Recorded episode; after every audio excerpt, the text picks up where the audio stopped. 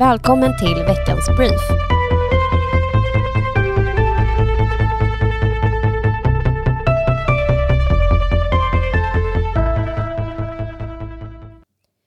Paris, Köpenhamn och London är några av de ställena som har självkörande tåg och nu kan Stockholm gå med i klubben. Den nya tunnelbanan mellan Fridhemsplan och Älvsjö kan få förarlösa tåg. Så här säger Kristoffer Tamsons trafikregionråd i Region Stockholm. För första gången sedan 60-talet ska vi ge Stockholm en helt ny tunnelbanelinje. Den ska vi bygga med den senaste tekniken och med de senaste idéerna, både om hur man bygger, hur man designar och i framtiden ska köra tunnelbanorna i Stockholm. Bland annat ska vi testa möjligheten att få helt förarlösa tåg i framtiden. Det känns fantastiskt, det känns framtid och det känns mycket det Stockholm som vi vill bygga.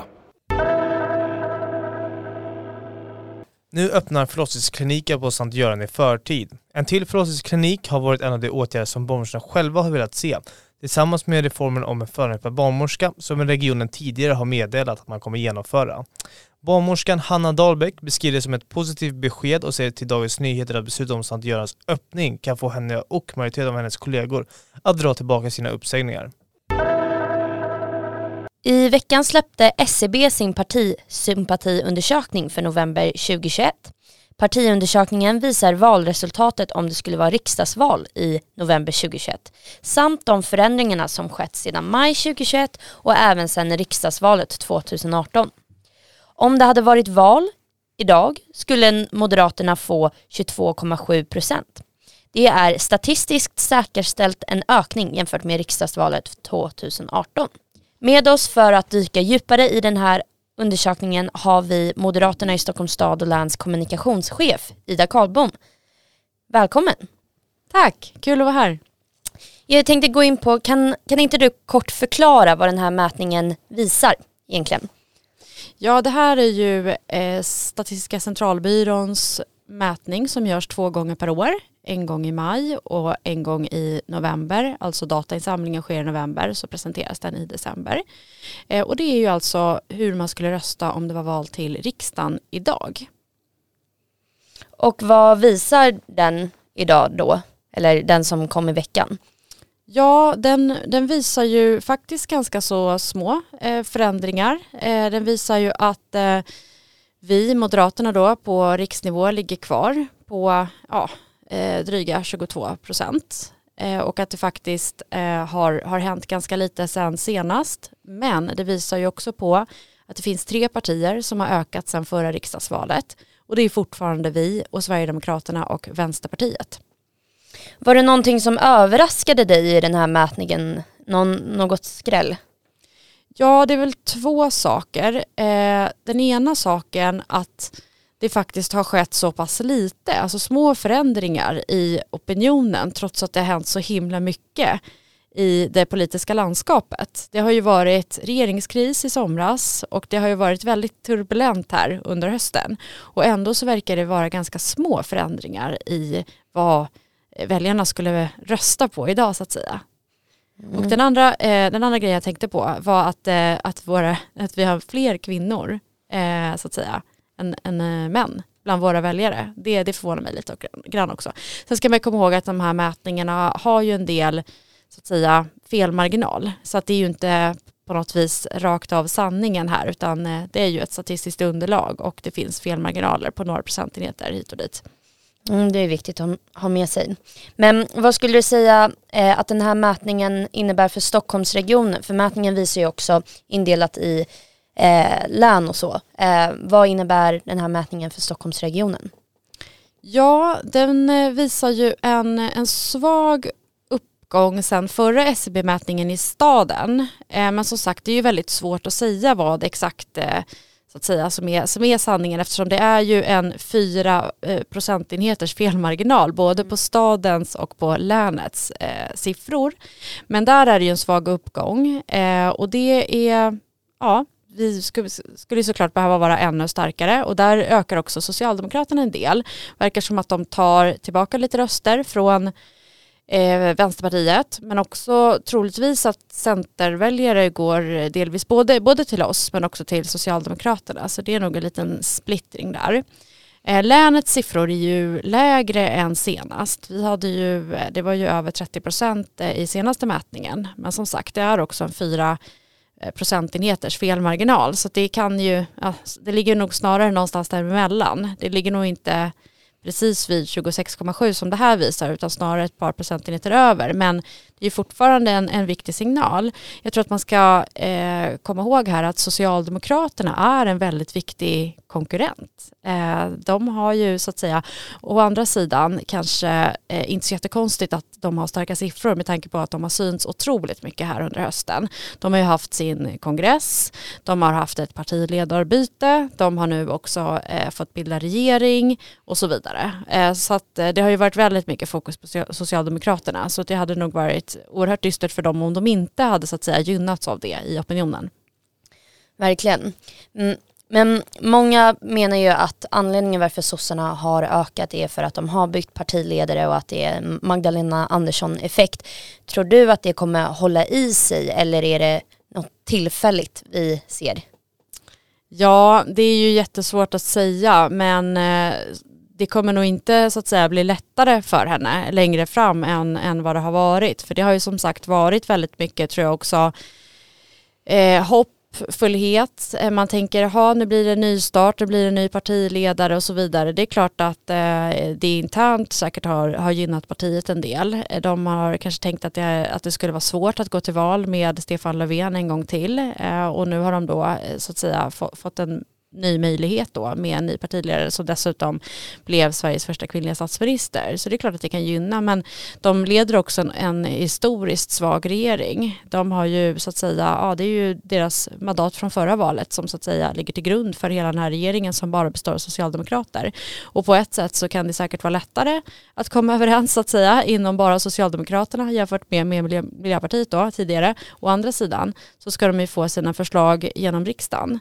Eh, och de kommer nog stöta på en del eh, patrull tror jag framöver. Och eh, det, ja, det har ju redan visat sig den här veckan att det har varit en del besvärliga, en del besvärligheter så att säga eh, i, i starten här eh, av den nya regeringen. Så att, eh, jag, skulle tro kanske att eh, det, beror, det beror nog ganska mycket på hur Magdalena Andersson hanterar kriserna och eh, vad folk har för förtroende för hennes krishantering. kom ju alldeles eh, nyligen, tror att det var igår, en, en mätning också som visade att hon redan har tappat i förtroende när det gäller ja, eh, förtroendet för henne då som partiledare för Socialdemokraterna. Och ja, det är ju, jag tror att det är väldigt tidigt att säga, så vi får följa saken. Ja, det ska minst sagt bli spännande. Du, stort tack för att du ville vara med i veckans brief och kommentera den nya undersökningen. Tusen tack. I måndags blev Magdalena Andersson återigen vald till statsminister i Sverige efter förra veckans turbulenta händelser. Den nya regeringen är nu presenterad och innehåller en hel del nya ministrar som efterträder Miljöpartiets statsråd men också helt andra nya ansikten. Nu ska ju Socialdemokraterna regera Sverige, men denna gång ska de regera Sverige med en MKD-SD-budget. Och nu ska vi djupdyka lite mer in i det. Eh, varmt välkommen Kjell Jansson, förbundsordförande för Moderaterna i Stockholms län och riksdagsledamot. Tack så mycket Zacharias, det är alltid kul att vara här. Men nu är då Magdalena Andersson på plats och statsminister från och med måndags och hennes regering är också på plats. Vad är dina reaktioner till de här turbulenta händelserna? Det har varit rörigt och, och dessutom har ju Miljöpartiet lämnat regeringen vilket på kort sikt är bra. Det kan vara dåligt på lång sikt för att de får chans nu att reformera sig inför valet och tagga om för de har ju haft extremt lågt förtroende eh, under den här regeringstiden. Eh, det som också är intressant är att Miljöpartiet svänger när Magdalena Andersson är vald och hoppar av regeringen och oärliga mot talmannen vill jag hävda. Då borde de ha deklarerat tidigare så han har kunnat gjort voteringarna i omröstningen i en annan ordning. Blev du förvånad över att Magdalena Andersson blev vald återigen på, i måndags och att hon blev förslagen? För Ulf Kristersson var ju ute förra veckan, i slutet på förra veckan och ville testa sitt eh, förtroende i riksdagen, men det fick han ju inte göra. Nej, det är jag inte förvånad över, utan det var, det var ingen läge för något annat nu. Vi är så pass nära ett val.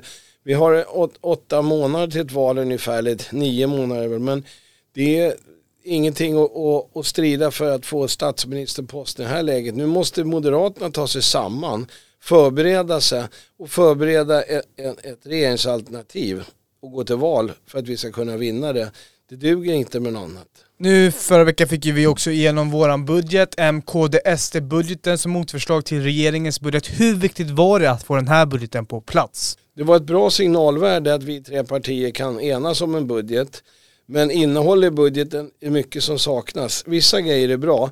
Man får stopp på skogsannekteringen. De, de anslagen är borta. Att staten kan gå in och ta skog av privata markägare, det är väldigt bra. Vi får en mindre bensinskattesänkning på 50 öre istället för en krona. De gick inte med på mer KD. Det som inte är bra är att vi inte fick bantning på biståndet. Alltså staten lägger 57 miljarder i bistånd varje år.